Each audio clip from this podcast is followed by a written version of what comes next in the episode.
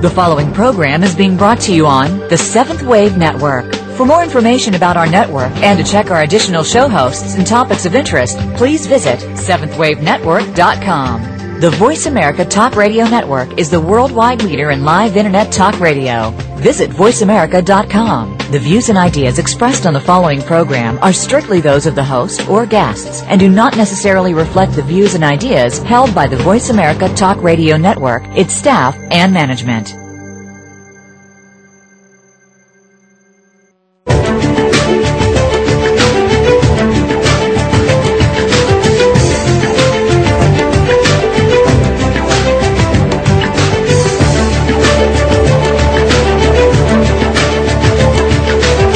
Welcome. You've entered the realm of 1111 Talk Radio. Your host is Simran Singh. It's time to discover your own language with the universe. Learn to empower yourself, broaden your mind, open your heart, and discover who you are. Now, here's your host, Simran Singh.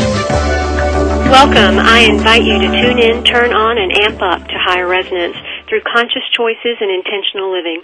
I am Simran Singh, and as creative beings, we each have a special language to uncover.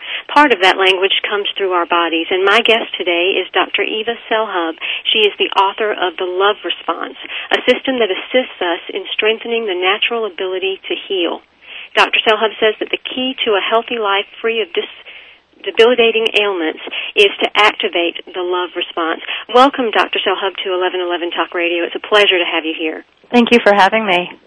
I really, really enjoyed your book, and I found that it is a book that really can reach people no matter where they are on their journey or on their path. Exactly, and that's really why the reason I wrote it in the way that I wrote it, um, because I do have patients that come from all different walks of life and are in different places in their lives. It reflects you know the general population and, and sort of addresses everybody in a place where they can acquire the knowledge and then do something with it. What's so powerful is how you are really bridging the allopathic medical aspect to the mind body health aspect and the book approaches that in several different ways because it really goes into explaining how the body reacts to certain aspects particularly fear and stress and then what we can do about it through mind body connection to assist us in our other methods of healing. Exactly. I think that we all hear, you know, a lot of angles. We hear that stress really damages you, and then on the flip side, you hear about positive psychology or meditation and all those wonderful mind body techniques that have existed for thousands of years that many people have talked about, uh, or spirituality, but the gap really hasn't closed in to really make sense for people to apply it in a very practical way in everyday life. And that was really my intention in writing this book to be able to give people those tools that are hands on and useful for everyday life that bring science and spirituality together in one. It's so important, and we're hearing more and more about this. There are definitely a lot more leaders in terms of spirituality, motivation, and empowerment that are coming forward. And I really liked the fact that in the beginning of the book, the very first thing, there were a couple of statements, and one of them was the biggest obstacles to good health are stress and fear. And I think right now, with all that's going on in the world, with the economy the way it is, with people focusing on uh, often what we don't have, there are so many additional stresses in, in addition to environmental stresses that are occurring. And it's important for listeners to really hear what stress physiologically is doing to our body. So, what exactly happens? Well, you know, you ha- you can think about a li- being chased by a lion, for instance. If you're being chased by a lion, you're not going to sleep. You're not going to reproduce. You're not going to forage for food. You're not going to lie relaxed. You're going to want to fight like mad or run like heck.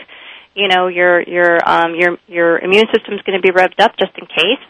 So everything's on high alert. So the digestive system shuts down. Your metabolic system shuts down. Your you know you don't sleep. You stay alert, aroused, and hypervigilant. Your muscles are stay tense. Your immune system is revved up and hyperinflamed. So the, in the entire physiology, which just means multiple processes are happening in the body at the same time, which is basically every system of your body is on, waiting to fight like mad or run like heck. So it's not it's not a place that's safe. So you're in high alert, and your body cannot be like that all of the time. that it's necessary because if my body didn't do that, I wouldn't know that I had to eat, and I wouldn't know that I had to put something warm on, and I wouldn't know that danger was around, so it's appropriate. It's just not appropriate for long periods or too often. And if it's not shut off, the entire system can break down like any system that's on for too long. Well, and I think also what's interesting is so often there are a lot of people that have lived in this feeling of stress or in this tightness and tension for so long that they really don't even realize it's a, a discomfort. No, and don't. and that can lead to much greater problems without even realizing it. So so often some of these symptoms that you've just described, those are then the kind of red flags as maybe there is more going on with my body than just not being able to sleep. That's right. I mean, the, by the time a physical problem shows up, that's usually the end of the line you know, other things have been going on already because your body's now lost its resilience and it's starting to break down. You know, it can just only take so much. So by the time you're starting to have migraines or, or stomach problems or neck problems or insomnia, you know, other things have been going on for quite some time and your mind and body is always referring to the past to determine how to act in the present. And if the past is fraught with stress and fear, then that's going to be what it knows. And if your vacation was three years ago, it's hardly going to re- be able to reflect back on that. It was too long ago. Oh, absolutely, absolutely. That's that's definitely too long to not have a vacation. um, the book is called The Love Response, but for there to be a love response means there has to be something opposite to that. And you speak about something called the fear response. And where is that stimulated, or, or what aspect of us gets stimulated by the fear response? Well, put it this way stress, by definition, is when the mind or body perceive that you do, are not enough or do not have enough resources to handle a given situation. It's a natural mechanism that happens in life, like, you know, your blood sugar drops, that's stress. You know, you're missing a resource, which is blood sugar. So there's unconscious and conscious stressors that happen all the time. And most of the time, your unconscious mind and body are able to solve that problem. You know, it alerts you that you're hungry, you go get something to eat, the stress is taken care of. So when you have a stress, there's a stress response that's activated, and that activation is usually put out once the stress is taken care of. If the stress is not taken care of, the mind and body go into fear because they think, well, I'm never going to have enough and I'm never going to be enough. I'm never going to have enough blood sugar. Oh no. And that becomes fear. And so the fear response is when that same response does not get turned off or goes on too often because there's the fear that I'm helpless and hopeless and I'm never going to have enough or have enough. And that's what leads to the breakdown of that system. To, to health problems, to psychological problems, mental problems, what have you, because that fear response cannot be turned off. Now, according to Abraham Esther and Jerry Hicks, we, we live in a contrasting experience, and that is part of what we need to do to learn and grow uh, in a conscious way. Mm-hmm. And, and you say that, that we need this contrasting dynamic of stress and flow to really help us move life forward. So it, it sounds like we're saying the same thing, but you used the word stimulation. So we do need that in a sense as a stimulation to help us move forward, but then there becomes a point where we perhaps allow it to be more debilitating than actually a stimulant? Well, I think it's part of being conscious. You know, and I think that's what, you know, Esther and Abraham Hicks really are talking about. It's about being conscious and being aware. You know, that the sun doesn't always shine and it doesn't always set. You know, there's an up and down to everything in life, and without the up, there isn't the down. So without stress, I would never be motivated to go get something to eat. I would just sit there and I would starve to death because nothing would motivate me into action. So stress is necessary if, if for life. No living organism is without the stress response or stress because that's what motivates us into action. It's discomfort that gets me to, to go get something to eat or put something warm on or go help protect my young from being put up um, be, being you know beat up from a bully so those actions are necessary. It's just that at some point i've got to sit back and say okay enough. Now i can appreciate now i can appreciate the sunrise.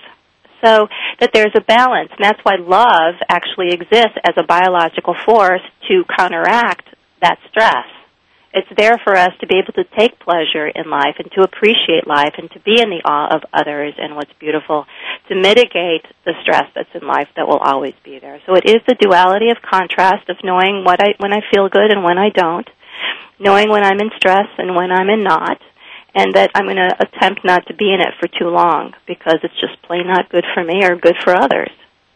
So it's it is part of the process to come to that awareness that number one that stress and, and fear are existing and this is what it's doing to me, but to also get to a place where you can kind of embrace that maybe part of this is necessary, but now I need to become more conscious and uh, probably respond to myself and my environment and, and how I'm handling things in a different way, and that is where the love would come in. That's right. I mean, we want to know. To, to, first of all, nothing's good or bad. So there's, you know, it's a non-judgmental path. It's saying I am or I'm not, and that when I am in stress, you know, I'll do so appropriately to motivate me into action. Like stress motivates me to study for an exam. You know, stress motivates me to accomplish a task task and get my deadline met. But the fact that I keep perseverating or I don't sleep because I'm worried about not getting that task done that's problematic. So it's really about creating awareness and balance about how much I need to use my stress to get me motivated into action and when I need to turn it off to get back into balance. And our inability to control that stress response is based on, you know, our early life experiences that we have a core belief that says we're not enough or don't have enough that put us into the fear response with relation to this particular task. So it's really becoming aware of what the underlying beliefs are that are controlling our stress response to begin with that cause us to overreact to particular situations. That's where love comes in. That's where love comes in. Did you experience stress and uh, discomfort uh, to to come to this place, or is this something that you've watched other people experience, and that's how you came to this knowledge to be able to write this book? Where where does the love response come from? Well, I, I mean, I honestly believe that believe that nobody learns without suffering themselves. You know, you know who I really wouldn't wish suffering on anyone, but it truly is the the, the path to understanding and um, and acceptance. Um, you know, our, my job as a teacher and a spiritual teacher is the hope of guiding people through the process so they don't have to suffer as much. But it is part of the process, and you know, I've had many experiences where I felt very stressed and very fearful and very abandoned. I've had my experiences with anxiety and depression um, you know, of not wanting to live, and I write all about that. I'm very open and frank about that. I, I really, you know, feel that, you know, when I talk from my heart and from my own personal experiences, that people learn more from that. So this is really written from my heart, you know, from my own experiences, and then, you know, my desire for learning and understanding, and looking at the research and applying the research, and and then also, you know, applying what I learned for myself to my patients and what they learned. So it's a combination of all those things. So, in your own, and, and, it does go into the book a bit of your story and, and how uh, the, the, journey through this path began and, and transformed you into being able to write this book.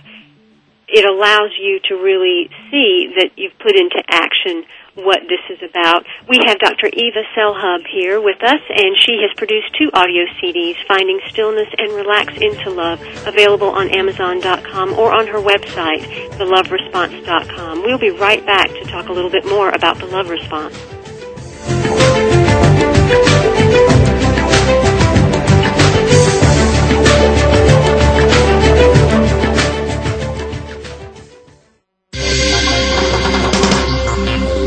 Your online community for positive change.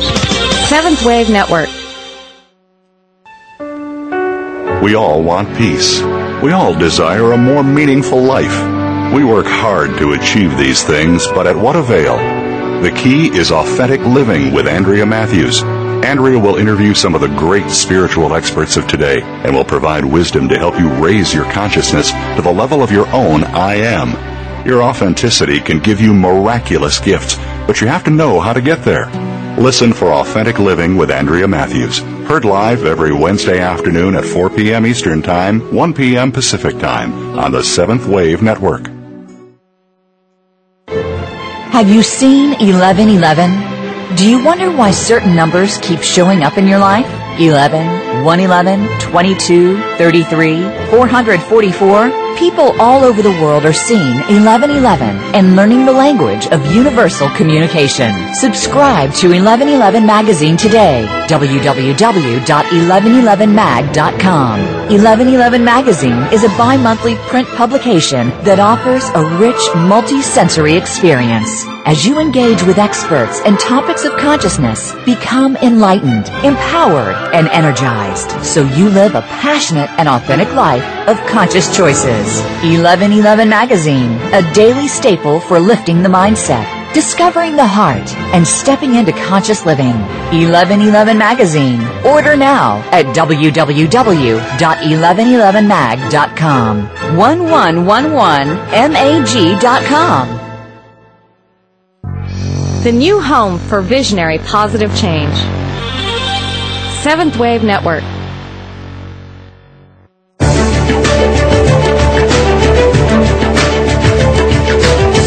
Listening to 1111 Talk Radio. If you'd like to join today's discussion, please call in toll free at 1 866 472 5795. Again, 1 866 472 5795. You may also send an email to info at believesc.com. Now back to 1111 Talk Radio with Simran Singh. Welcome back. We have Dr. Eva Selhub, a passionate, articulate advocate of mind body medicine who utilizes her knowledge and gifts as a speaker, teacher, media spokesperson, as well as a clinician treating patients who have triumphed over serious medical conditions and destructive emotional patterns. As the senior physician for the Benson Henry Institute for Mind Body Medicine at Massachusetts General Hospital.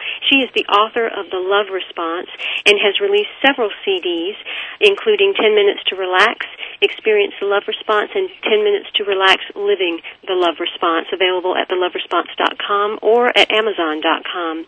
Dr. Selhub, I'd love to let people know a little bit about your story because I found that so touching in the book. It really allows an individual to know not only the humanness, but the commonality with which you write that so many people experience the fear, the stress, the, the hopelessness, um, the debilitating depression that can come on and affect us, and how through a process that you've developed, you empowered yourself, you came out of that and built yourself back up. And I'd like them to know a little bit about that. Well, I'm happy to share with you. I, you know, there's been many experiences in my life that I think I mean many people have those kind of, you know, op- those sort of transitional uh, experiences, and this was the big one. It was happened in 1996 when I was a resident in Boston City Hospital, and it started with a, a needle stick that had HIV blood, and which of course was devastating back then because they didn't have a cocktail, and you pretty much died if you had HIV and I was a very proud person who felt shame with you know with what had happened. I took it all as blame as my fault, and I really didn't want to tell anyone, and I had to, and I ended up having to take a cocktail of medication that made me severely ill.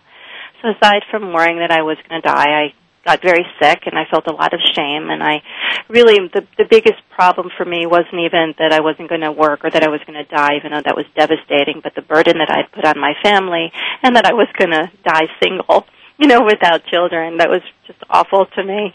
Um, it, that, that turned out to be okay. You know, I tested negative and what have you, but there were only a couple weeks after stopping to take the medication that other subsequent events happened that just I never got a chance to breathe.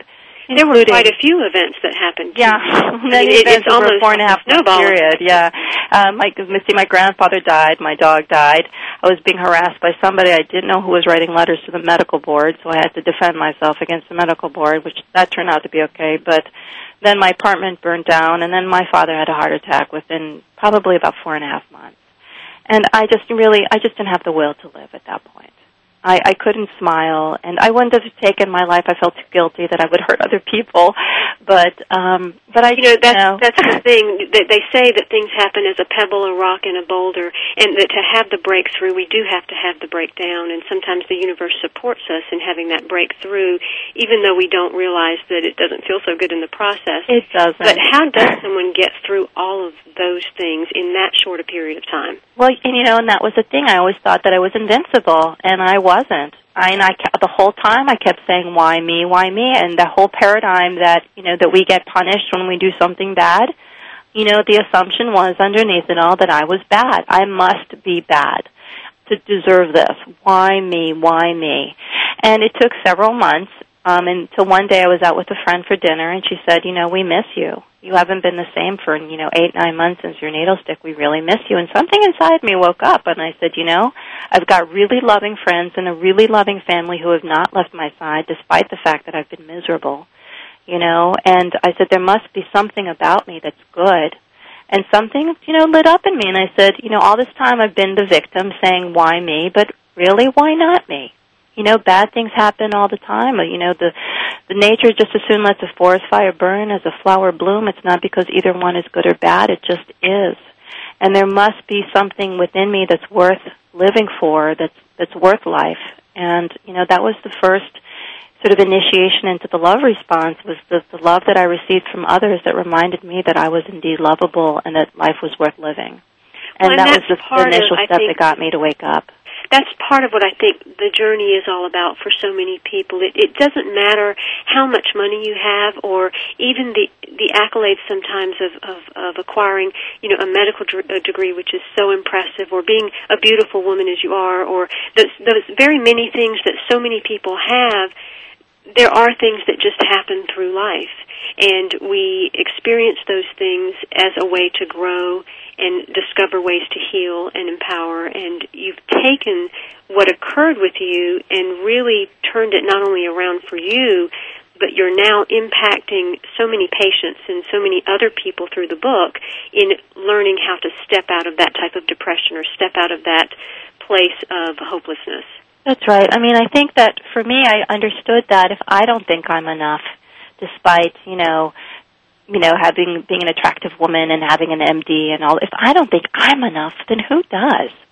You know, and that really was is what made me go deep into my core beliefs and say, wow, you know, in my core, I don't feel I'm good enough. I don't think I'm loved enough. And if I don't believe this, then I can't even accept it if it's around me.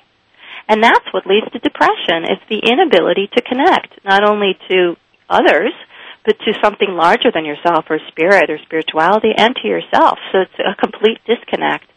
And it, and and basically that you know they describe depression as that state of darkness. You're just this darkness kind of looms over you, and it is because you're shut down and shut out.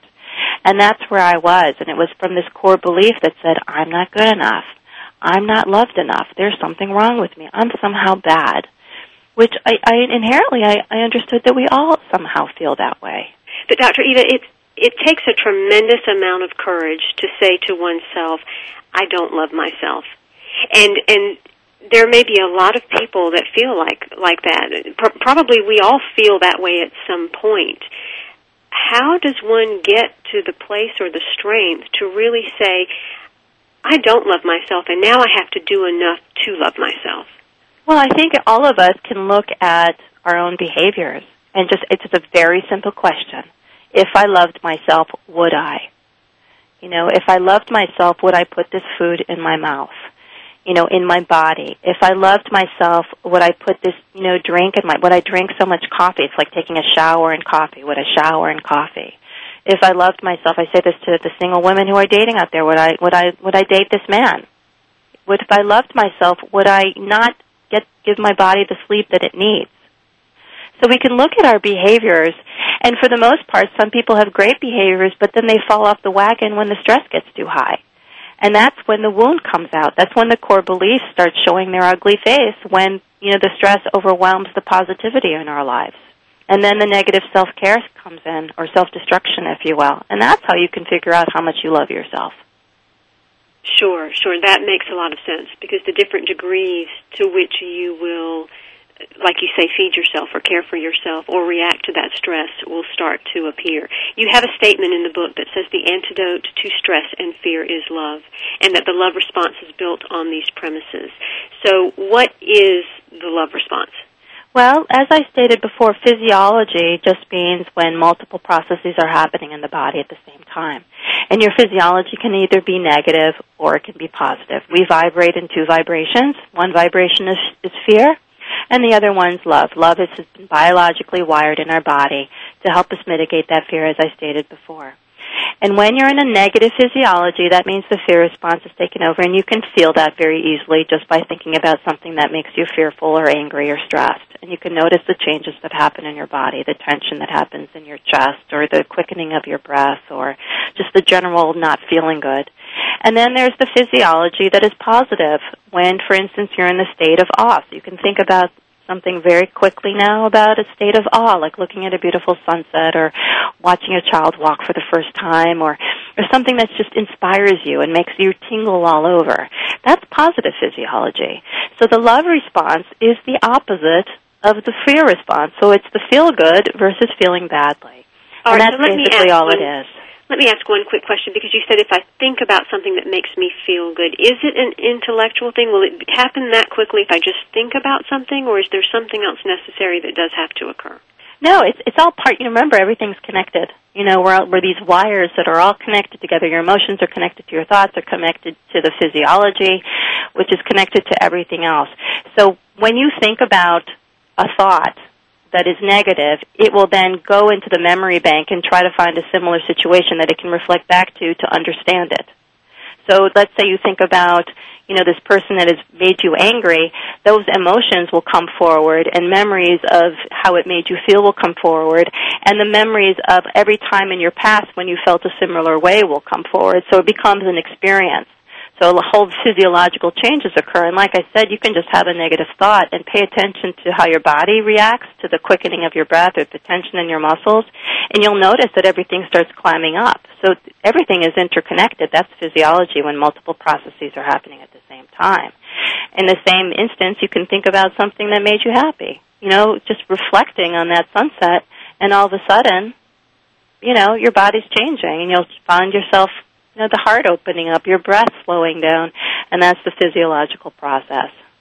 And you also state in the book about the biochemistry of affection and how oxytocin is released in a stronger way, and and how this then also triggers a, a trail of events that's more positive for our health. That's right. That's why I was saying that love is a biological force that coexists with stress because they're necessary for life. Without love, we wouldn't be monogamous. We wouldn't, you know, protect our young and our the survival of the species would be inhibited. Without love, we wouldn't be able to reproduce because labor is a very difficult thing. You know, I mean, I can't imagine anybody wanting to do it again if there wasn't something that that eased the pain and made it so pleasurable that you wanted to do it again. And that's what love does. With love and affection, you have a release of, of hormones and peptides like morphine-like substances and endorphins and this hormone called oxytocin that fly through your body and literally create a high that make you feel really good, that stimulate reward systems in your brain, that make you want to do it over and over and over again, that release dopamine, that wonderful neurotransmitters that's in a lot of antidepressant drugs that help you feel good.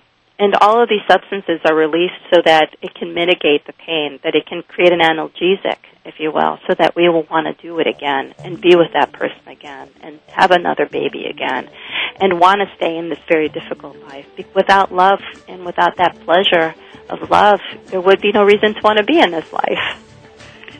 And, and the love response is what we need to activate inside of our own minds and hearts and allow it to influence us. I'm here with Dr. Eva Selhub, and she is the author of The Love Response, a prescription to turning off fear and anger and anxiety to achieve vibrant health and transform your life. Join us back in a few minutes as we speak more to her about the love response.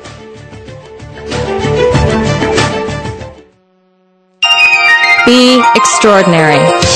Seventh Wave Network.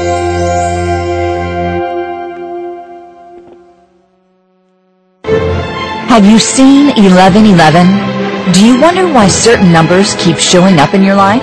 11, 111, 22, 33, 444? People all over the world are seeing 1111 and learning the language of universal communication. Subscribe to 1111 Magazine today. www.1111mag.com. 1111 Magazine is a bi-monthly print publication that offers a rich multi-sensory experience. As you engage with experts and topics of consciousness, become enlightened, empowered, and energized so you live a passionate and authentic life of conscious choices. 1111 Magazine, a daily staple for lifting the mindset, discovering the heart, and stepping into conscious living. 1111 Magazine. Order now at www.1111mag.com. 1111mag.com. Are you looking for life's balance? Look no further than Seventh Wave Network. We're bringing you Life's Balance with Shaman M. Let Melody McBride take you on a unique listening experience. You'll explore the world of alternative health.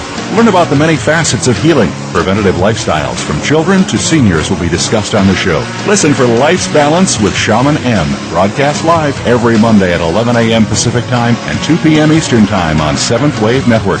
It's the healthy side of life. Let peace and balance be yours. The results indicate your child has neuroblastoma. There's evidence of metastasis. We need to schedule a bone We'll need to perform a surgical urinary biopsy. VMA MIBG scan. After you hear your child has cancer, chances are you don't hear anything else. CureSearch.org connects you to the most comprehensive research and advice on childhood cancer and to other families who know exactly what you're going through. CureSearch.org. You're not as alone as you feel.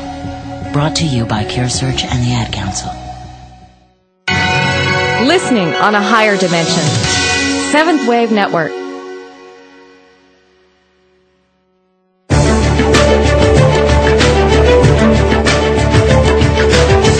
Listening to 1111 Talk Radio. If you'd like to join today's discussion, please call in toll free at 1 866 472 5795. Again, 1 866 472 5795. You may also send an email to info at believesc.com. Now back to 1111 Talk Radio with Simran Singh.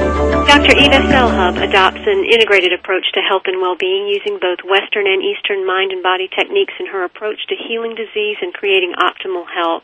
She is featured in the 1111 magazine July-August 2009 issue, and you can also connect to her on Twitter or on her website, theloveresponse.com. Dr. Eva, when you were going through your process and uh, getting out of depression and starting to learn how to love yourself, what were the first steps that you you took, or how did you start to connect to the mind body spirit theories in relation to medicine? Well, the first thing I did was started volunteering at the Mind Body Medical Institute and started learning how to meditate and doing the cognitive restructuring techniques myself and and also you know referring my patients and learning from them and how they did from that.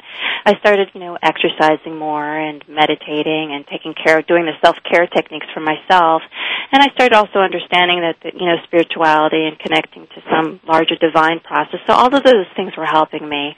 But the thing that helped me the most actually was when my niece was born, and I write about this in the book that I I, I fell in love. You know that experience of holding her in my arms when she was born, and time just standing still. And every time that happened when I held her or she was in my presence, and I just fell into that state of awe and time stood still, I realized that it was impossible for time to stand still, so therefore I was still. And it was the moments of being with her that I realized that love actually put me into that meditative state. It created that stillness within me. And so that state of awe, that incredible state of love that happened to me when I was with her was what showed me that it was possible to have that positive physiology just by being in that state of love. That's what really woke me up. And so I tried to discover ways that I could elicit that positive physiology in myself, that experience that I had with her, in everyday experiences. And I developed techniques and meditation exercises and verbal commands that I utilized on myself to to see if I could create that physiology within myself. And I also discovered ways to create that in a life structure that I called the love pyramid of creating a foundation of love in my life that would support me when I experience stress that I call social love, self-love and spiritual love, ways to access love in my everyday life that would create a foundation for me to be able to handle life. And so all of that was something that developed over time, over you know the past ten years, that I coined you know into practical exercises for myself, for my patients, and now for everybody in this book.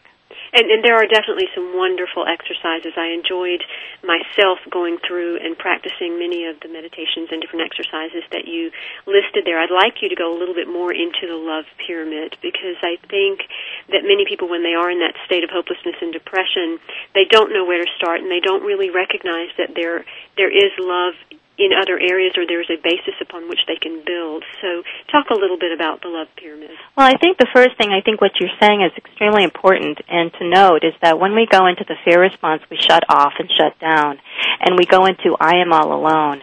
and literally your brain shuts off from the ability to connect to resources that would normally help you. And we feel oftentimes ashamed. And so the first thing to do is to ask for help to reach out. And so the very base of our pyramid that teaches us that we're lovable, as I described in my experience, how I remembered or even learned that I was a lovable being was through the love I received from others. And then, of course, the love you give to others. So social love is the base of the pyramid where we learn that we are lovable is the love that is given and received to others and from others. So reaching out and connecting to those who are around you, and I talk about that in the book. If you know, you may not have a great family, but you can build a soul family you know, creating love circles where there's a, an equal giving and receiving from the people around you that can help you during tough times and you can help them during tough times so that ultimately you know you're never alone.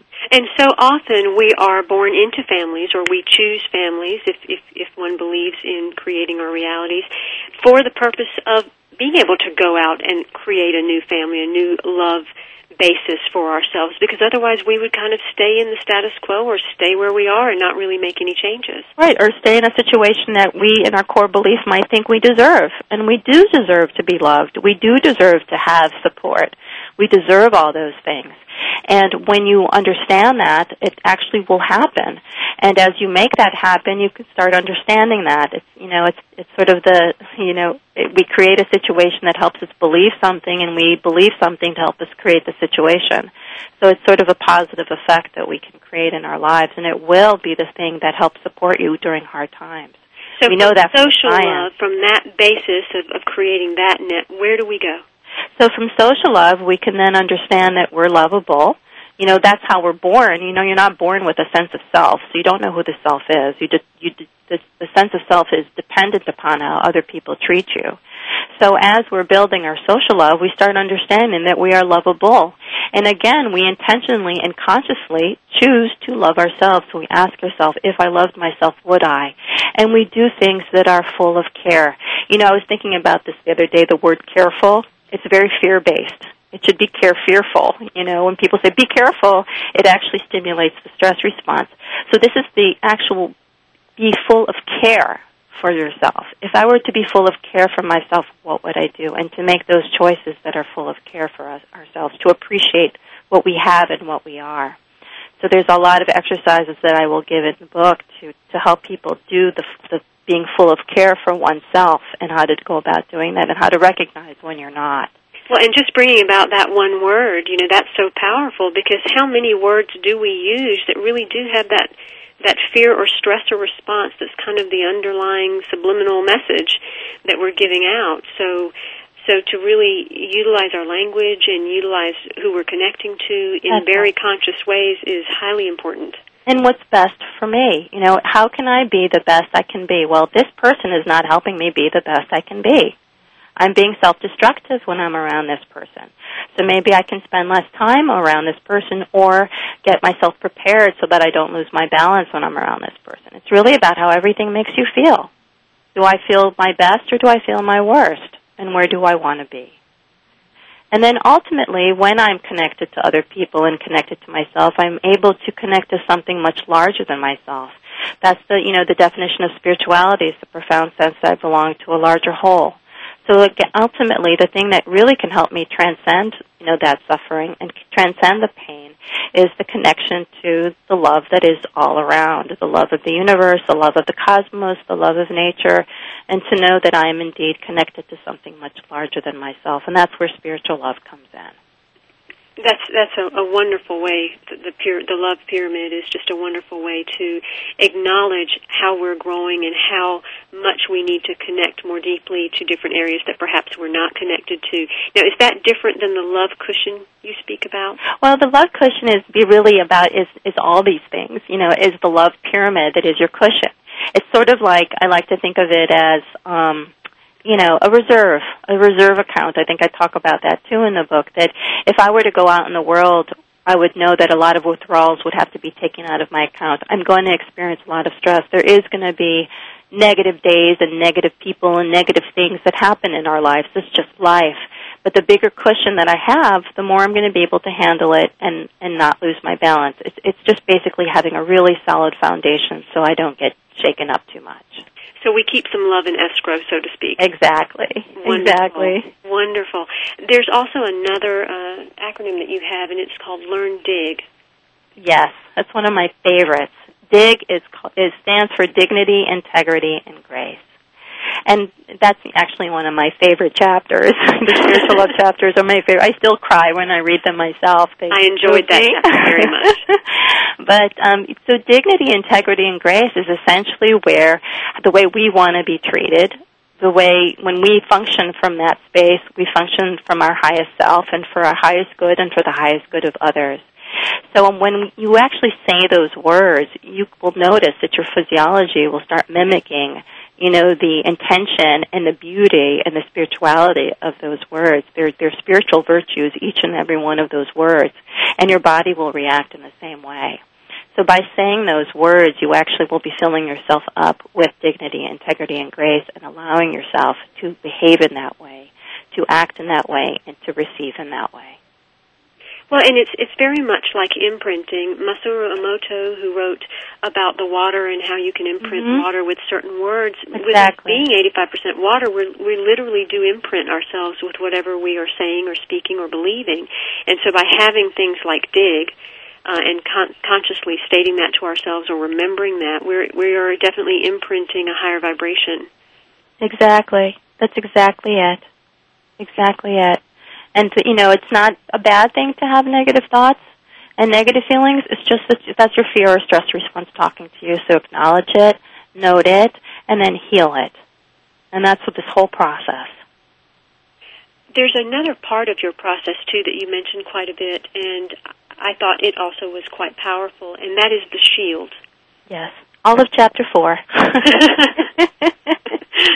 Well, and and you utilize that throughout the book, and that is something that I think so many people are deficient of uh, until they consciously learn that that's something that's necessary for them to to keep them safe and loved and protected and and to stay in that place of wholeness that they truly are is to to learn to not only create the shield as you say but to utilize that yeah, I think it's it's a, it's one of the reason it has it's a chapter within itself and then utilized throughout the book is because it's so important. I mean, I think it's one thing to meditate um, and then go and then you're in life and then you you're not usually able to maintain your balance because life can get really hard.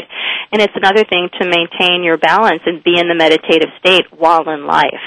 And that's really what the shield is for. It's to be able to help people to shift that physiology right there on the spot. And it's a, it's what it is. It's a mnemonic and it's a visualization that'll allow you to shift yourself, you know, with your own visualization techniques and your own breathing techniques to be able to shift it. So I can review it and each letter stands for something. That's, you know, as a mnemonic. So S is slow down.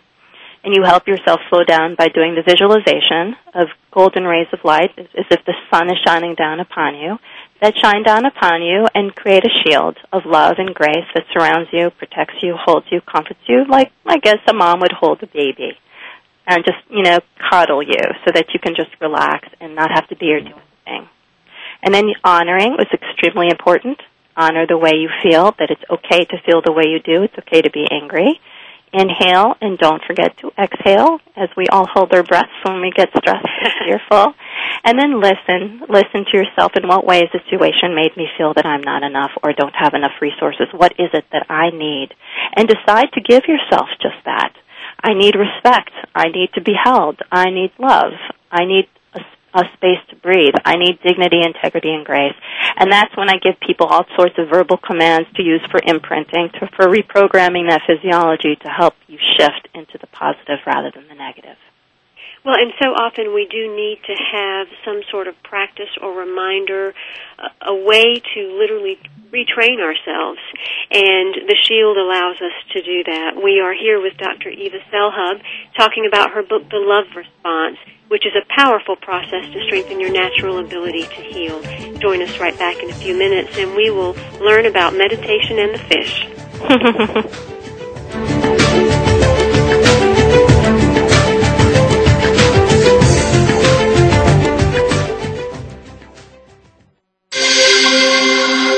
Awakened Media for a transforming world. Seventh Wave Network. Just what is Skills USA? Skills USA specifically prepares you for the workforce. Skills USA empowers students to connect with a network of people. Skills USA allows students to connect with business and industry, to manage their education, and to really get a feel of the real world.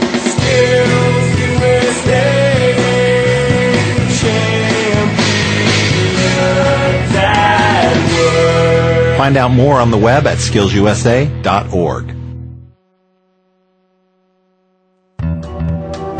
Experience higher love, an archangelic journey into ascended joy and authentic living. Your hosts, Sri Ram Kaa and Kira Raa, will assist you to open your heart, expand your love, and be ever present with true joy. Your journey with Sri and Kira begins right here on the Seventh Wave Network with Higher Love, Wednesdays at 5 p.m. Pacific, 8 p.m. Eastern.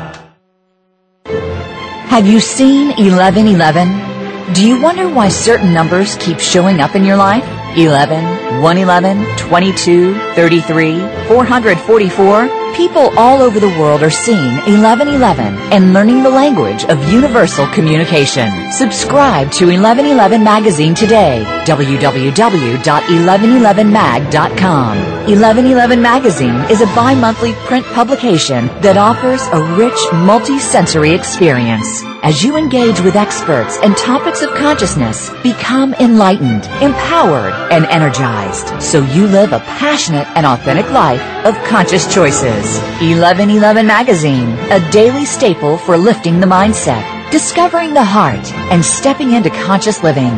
1111 Magazine. Order now at www.1111mag.com. 1111mag.com. Listening on a higher dimension. Seventh Wave Network.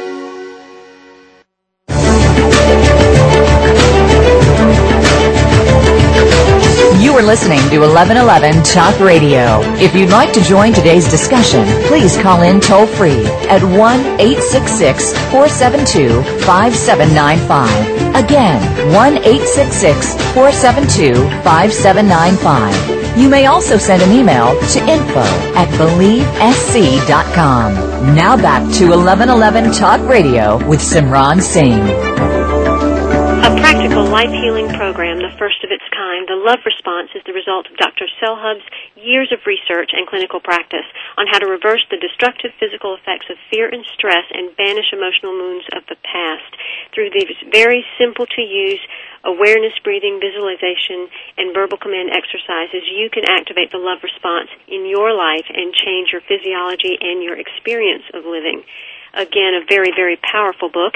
If you'd like to know more about book signings and appearances that Dr. Eva Selhub will be at, you can check her out on Twitter or at theloveresponse.com. And there is an in-depth interview in the July-August edition of 1111 magazine, and you can subscribe at 1111mag.com.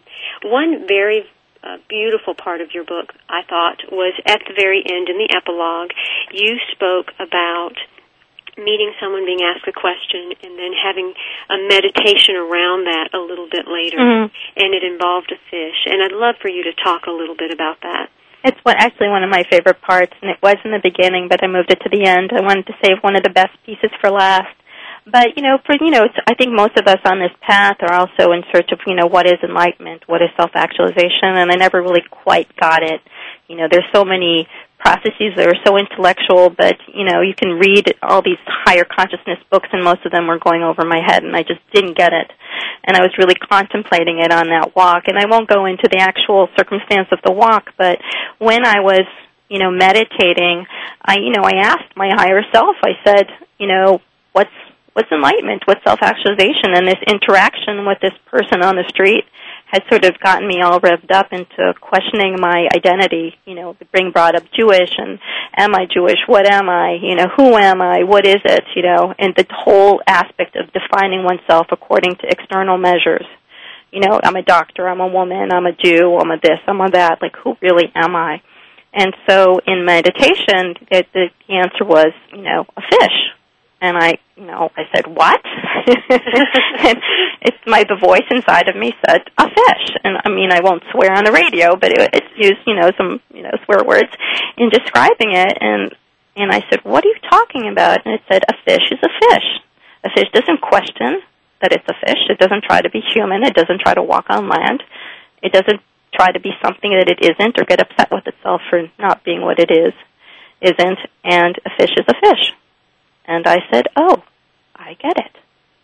Well, and you bring up a very valid point because I, I do believe that so many of us come in with our belief systems and we, we are taught so many things that become our belief systems and then we do forget the truth of who we are. We do forget our power or, or how loving we can be because we have to feel we have to abide by the rules of either, either society or family upbringing or culture that we've come in from or just all of the aspirations that we've set ourselves up for, we now have to live by those rules. And so to break that down, to allow oneself to really disassemble this uh, sort of called mask or figure that we've had to really see that we're that and so much more. That also is part of learning to love oneself in a greater way. Absolutely, and I think that comes back to what you had said before about, you know, having these breakdowns. You know, the self that has been created by the external means has to be at some point or will be at some point for most people broken down. And it does you know un- unfortunately oftentimes become a personal breakdown in one form or another and it, it doesn't feel good. But it's oftentimes i'm hoping for most people we can help them not have to do that. But for oftentimes it's what creates you know who you know who you are. It helps you understand yourself because it gets rid of all the external stuff that that doesn't really mean much well, and I think it's very important, and I hope all of the listeners will take a moment and really look in the mirror and ask yourself, am I loving myself enough? Do I love myself? And be all right to admit as honestly as you can what degree of love you think there is and allow that to change. And I urge you to go to theloveresponse.com and uh, order The Love Response by Dr. Eva Selhub and let your journey begin or continue from where it is and allow yourself to really start to activate the physiological responses that love can bring into your life and, and do for you. So I want to thank you, Dr. Eva, for being on 1111 Talk Radio. I'm thrilled to have you interviewed in 1111 Magazine in the July-August issue, and just look forward to seeing you in an appearance at a book signing or television or where else we're going to see you and learning more about how we can love ourselves more deeply. Thank you so much for having me. This has been a great interview. Thank you so much. Sure, sure. I think that it's very necessary that we all take a very deep look at ourselves and decide what we want to consciously create. And the first place to start in conscious creation is to allow ourselves to know that we can first work on ourselves. We can first take the steps to be powerful within our own being.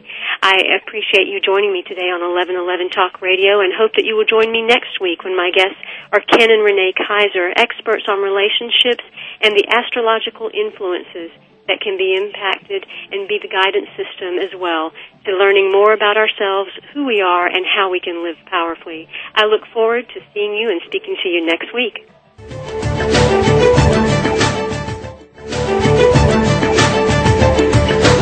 Thank you for stepping into the doorway of conscious choice with 1111 Talk Radio. Please join host Simran Singh again next Thursday at 4 p.m. Pacific Time, 7 p.m. Eastern Time for another enlightening edition here on the Seventh Wave Network. Remember, shift happens.